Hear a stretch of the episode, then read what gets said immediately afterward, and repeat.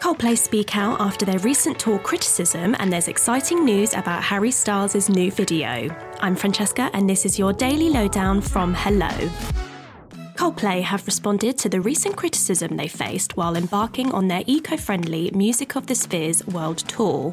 The band, fronted by Chris Martin, came under fire for partnering with an oil company, Neste, to cut their touring emissions by half, with some pointing out the company's use of palm oil and its effect on the planet. Chris and his bandmates said in a statement that they don't claim to have got their mission for a sustainable and low carbon impact tour completely correct, but insisted they were assured the company guaranteed a sustainable work ethos.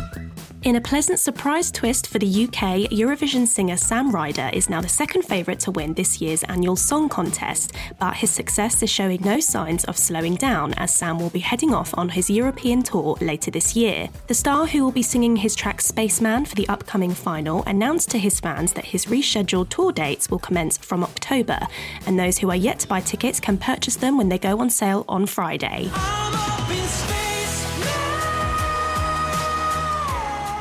Lorde fans, listen up. The singer has launched her own radio station titled Solar System. The new station will feature the Greenlight Star providing some track selections as well as clips of Lorde looking back at her life and career and some key moments that inspired and shaped it too. Lorde said the station, which is on Sonos, is like stepping into her brain, giving fans the chance to listen to songs that meant so much to her. Hey, this is Lorde, and you're listening to Solar System, a collection of songs that have all meant a ton to me in my life.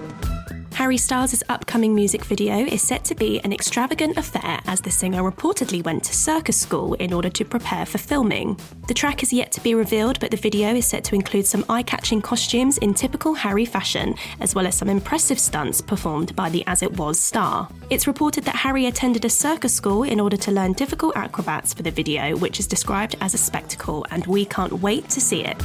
And Prince William and Kate Middleton are embarking on a string of important engagements for Mental Health Awareness Week, but the couple have proved they can have some fun while working.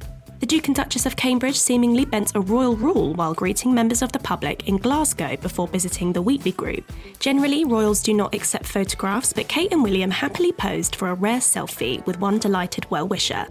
And that's your daily lowdown from Hello. Check out our social media channels and HelloMagazine.com for more news and updates on your favourite celebrities.